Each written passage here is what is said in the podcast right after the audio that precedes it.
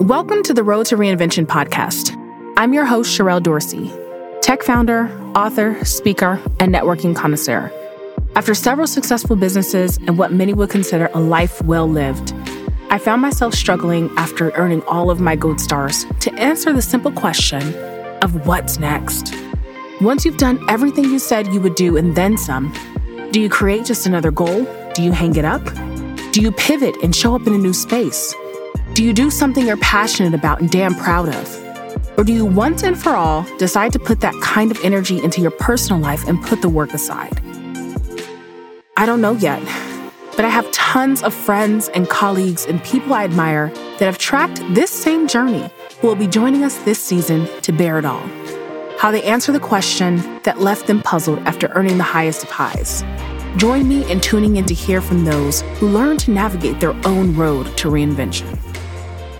Welcome back to another episode of The Road to Reinvention. Today, I want to talk about how failure is just an option, it is not an identity. Like you, I grapple with fear and shame and failure.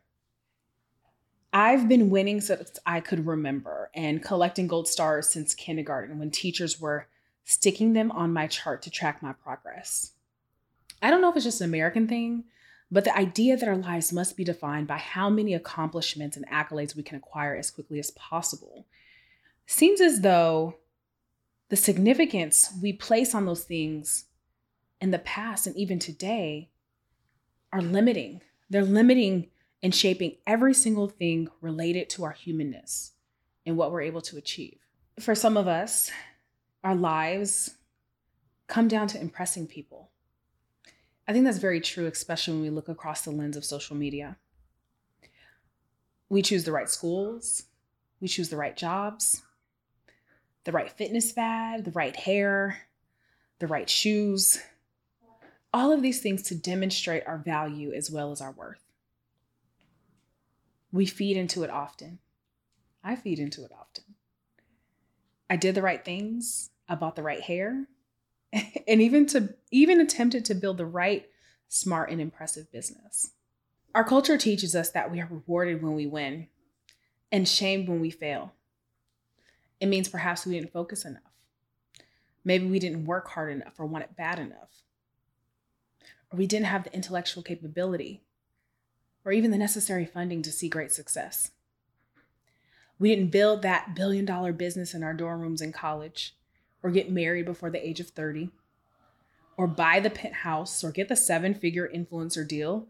So we're regulated to go into hiding or living a subpar life because we didn't manifest our dreams to the heavens. Well, my friends, I'm here to tell you that this thinking, this model of thinking is flawed. It's absurd. And it's deeply unkind and ruthless when we only feel validated through a series of external achievements.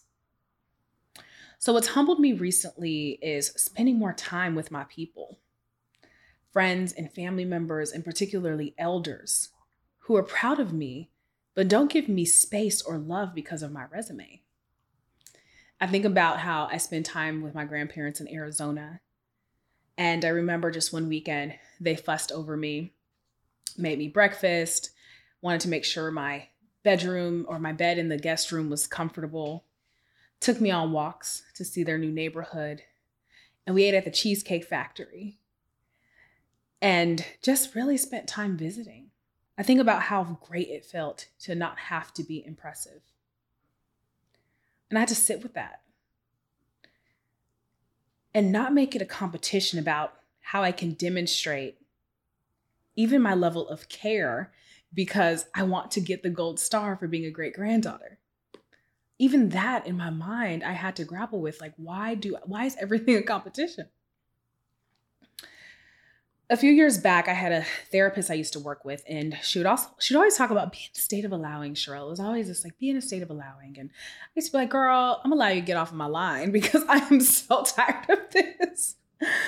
And it was really her answer to everything, and I'd get so frustrated and it was like just but i can control this but like i can achieve this like you know letting things fly is for suckers like it's for losers like of course i'm going to plan of course i'm going to be in control And an in control person, in my mind, was a person that deeply knows, has a deep sense of knowing what they want.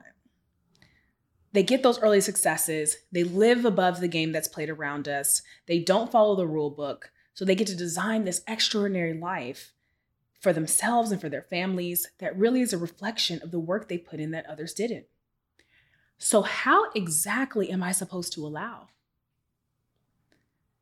Not in a country where there are no social safety nets and the zip code that you can afford to live in directly impacts your path, your health, what school your children go to, and how your experience of a quality life is either enjoyable or riddled with poverty. So eventually I let that therapist go. Um, but her statement, it always stuck with me. I've had lots of failures during the years failed businesses, failed relationships, failed friendships, and failed versions of myself I couldn't sustain because they weren't true to me. Reinvention for me is all about letting go of the past versions of yourself, your life, your circumstances that must die off so that your new butterfly skin can emerge. Failure, I'm learning now, is truly about freedom. Sometimes things must die to bring you relief and peace and move you out of your comfort zone and onto something better that can only be reached once you've let go of the thing. Maybe it's letting go of that business or that relationship, that idea, maybe those thinking models that are no longer serving you, and those habits and behaviors that are now obsolete. Sometimes we need that hard reset and that pivot and I understand it's hard to let go and let things fail, believe me. I've held onto things much longer than needed. Like those pair of gauchos from college that will never come back in style, but clearly I did not get the memo. What I've learned is that failure means I'm actively learning something new. I learn how to approach the problem better the next time. I study the post mortem for what I can do better the next time. I learn better tactics and tools in my relationships to be a better partner or a better leader.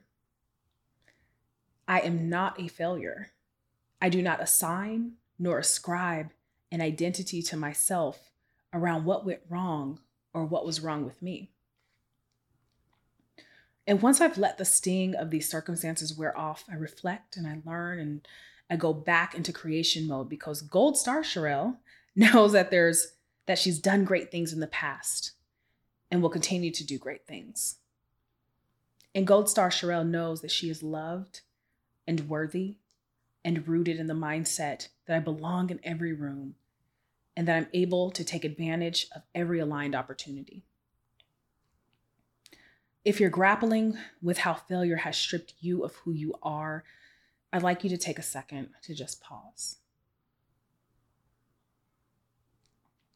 Write out what you did well.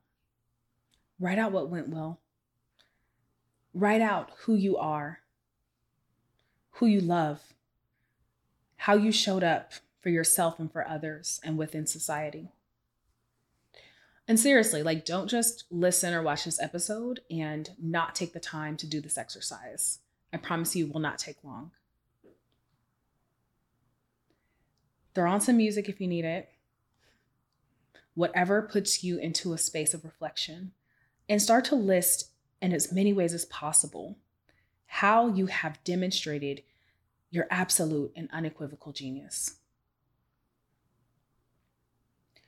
And then, next part of the assignment, friends, is to write down three things you get to do now that you have the space and freedom to pivot.